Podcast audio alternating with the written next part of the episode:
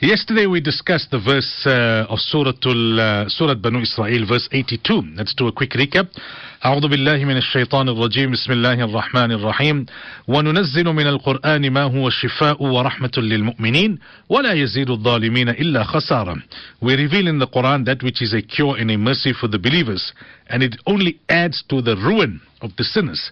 So I explained yesterday that primarily the Quran is a cure from a spiritual perspective. It's a cure for incorrect belief. It's a cure for uh, the whisperings of the devil. It's a cure for a uh, uh, contaminated heart, for a hard heart.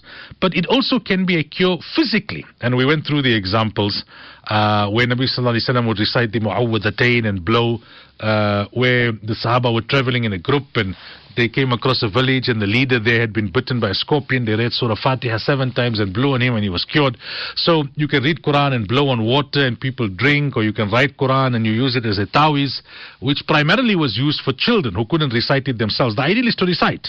Recite the Ayatul Kursi, for example, for protection, rather than having it written and, and, and then folded and covered and, and, and put as a, as a tawiz over your, uh, your, your neck or on your arm.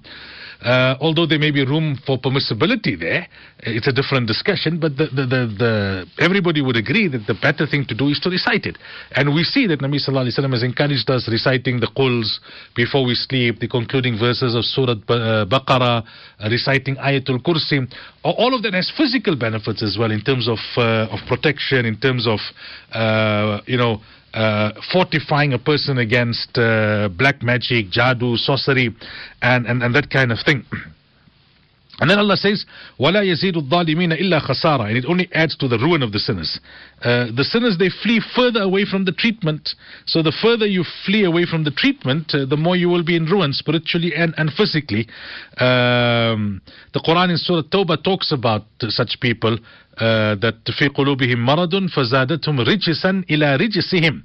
As for those uh, whose heart is a disease, it has added filth to their filth and they remain uh, unbelievers until uh, until death. Now, in the next verse, Allah Ta'ala says, وَإِذَا أَنْعَمْنَا عَلَى الْإِنسَانِ أَعْرَضَ وَنَأَى بِجَانِبِهِ When we bestow favors on man, he turns away and keeps aloof. وَإِذَا مَسَّهُ الشَّرُّ كَانَ يَئُوسًا When misery afflicts him, he remains despondent.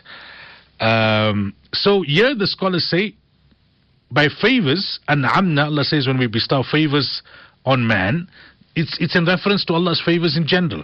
But also because it follows the word, uh, the verse about the Quran, there could be a special emphasis with regards to the favor of the Quran. That when Allah favors you, then you turn away and you keep aloof. You don't benefit from the Quran.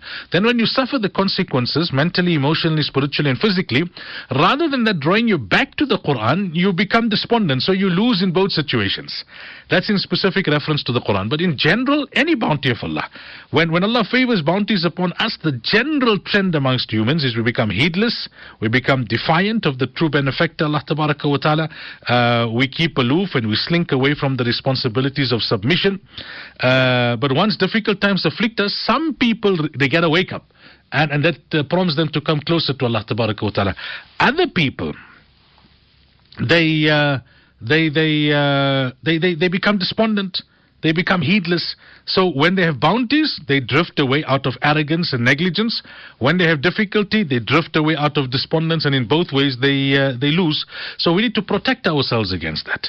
That it must not be that the bounties of Allah, when they are there, it makes us heedless, negligent, or arrogant, and when they're not there, it makes us so despondent. Uh, and heedless that in both situations we drift away from Allah Wa Ta'ala. May Allah wa Ta'ala save us and uh, protect us.